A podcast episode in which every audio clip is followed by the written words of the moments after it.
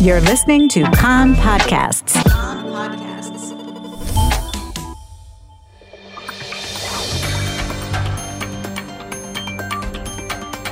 You are listening to the English language news of Kan, the Israeli Public Broadcasting Corporation. Good afternoon. It's 2 p.m. in Israel, November 1st, 2023. This is Aryeh O'Sullivan with the top news at this hour. The Israeli Navy has deployed missile boats in the Red Sea to buffer its military presence there following a long range missile and drone attacks claimed by Yemen's Iranian backed Houthi militia. The Sa'ar class corvettes are reportedly patrolling near the port of Eilat in the Gulf of Aqaba, a new front in the war against Hamas and other Iranian backed forces in the region. Overnight, air intercepted apparent missile from Yemen and detected over the Red Sea. The IDF says that the threat did not penetrate into Israeli airspace and that there was no danger to civilians. A senior member of the Houthis said last night that the organization was the one who ordered the call. IDF spokesman Rear Admiral Daniel Hagari said about the Houthi attack, We know how to strike at the time and place when we will choose. In the north, the IDF shot down a surface to air missile that was launched from Lebanese territory toward a manned aircraft. The Air Force attacked the source of fire and the launch squad. The IDF continues its heavy ground operation deep into the Gaza Strip. Since the beginning of the war, the Army has attacked more than 11,000 targets of Hamas and other terrorist organizations.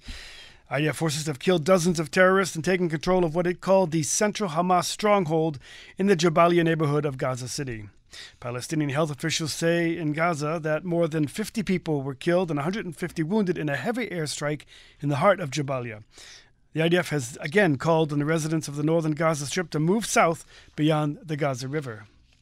Qatar has reportedly mediated an agreement between Israel, Egypt, and Hamas in coordination with the U.S., which will allow foreign passport holders and some critically injured people in the Gaza Strip to leave through the Rafah crossing. This, according to Reuters. Latest reports say that some have already begun leaving, and this is the first time that Egypt has allowed anyone to leave the Gaza Strip through Rafah since the war began.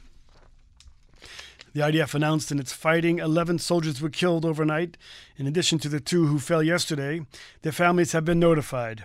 Eight of the dead soldiers were from the Givati Brigade, who were killed when an anti tank missile hit their armored personnel carrier. The other fallen soldiers are from the 7th Armored Brigade. At the beginning of the ground operation in the Gaza Strip, two soldiers of the Givati patrol were killed. In a military cemetery in Nachlat Yitzchak in Givatayim, Sergeant Roy Wolf, 20 years old from Ramat Gan, was buried last night. First Sergeant Levi Lifshitz, 20 years old from Modi'in Maccabim Re'ut, was buried this afternoon at the Herzl Military Cemetery in Jerusalem. After the names of 10 more fallen soldiers were announced, Prime Minister Benjamin Netanyahu issued a statement saying that the war is difficult and will also be long. He said, We have so many important achievements, but also painful losses. We know that every soldier of ours is an entire world. The entire people of Israel embrace you, their families, from the depths of our heart.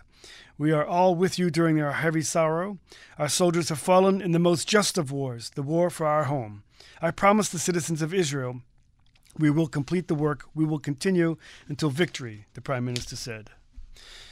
Communications have been, been cut uh, off in Gaza. The Palestinian providers Paltel and Jawwal reported a complete disruption of communications and internet services in Gaza, the second major cut in five days. International reaction to the Israeli invasion of the Hamas run Gaza Strip, the South American country of Bolivia has severed diplomatic ties with Israel over what it called was Israel's unproportionate military attack on Gaza. In Jerusalem, the foreign ministry accused Bolivia of capitulation to terrorism and to the Ayatollah regime in Iran. The statement also added that relations between the two countries have been devoid of any content anyway since a government handover there. Chile and Colombia have recalled their ambassadors from Israel. There was no foreign ministry reaction to that. In Judea and Samaria, IDF forces operating in Jenin and Tulkarm refugee camps killed three Arab gunmen in clashes there. According to Palestinian reports, the report said that two were killed in Jenin by a missile fired from an Air Force drone.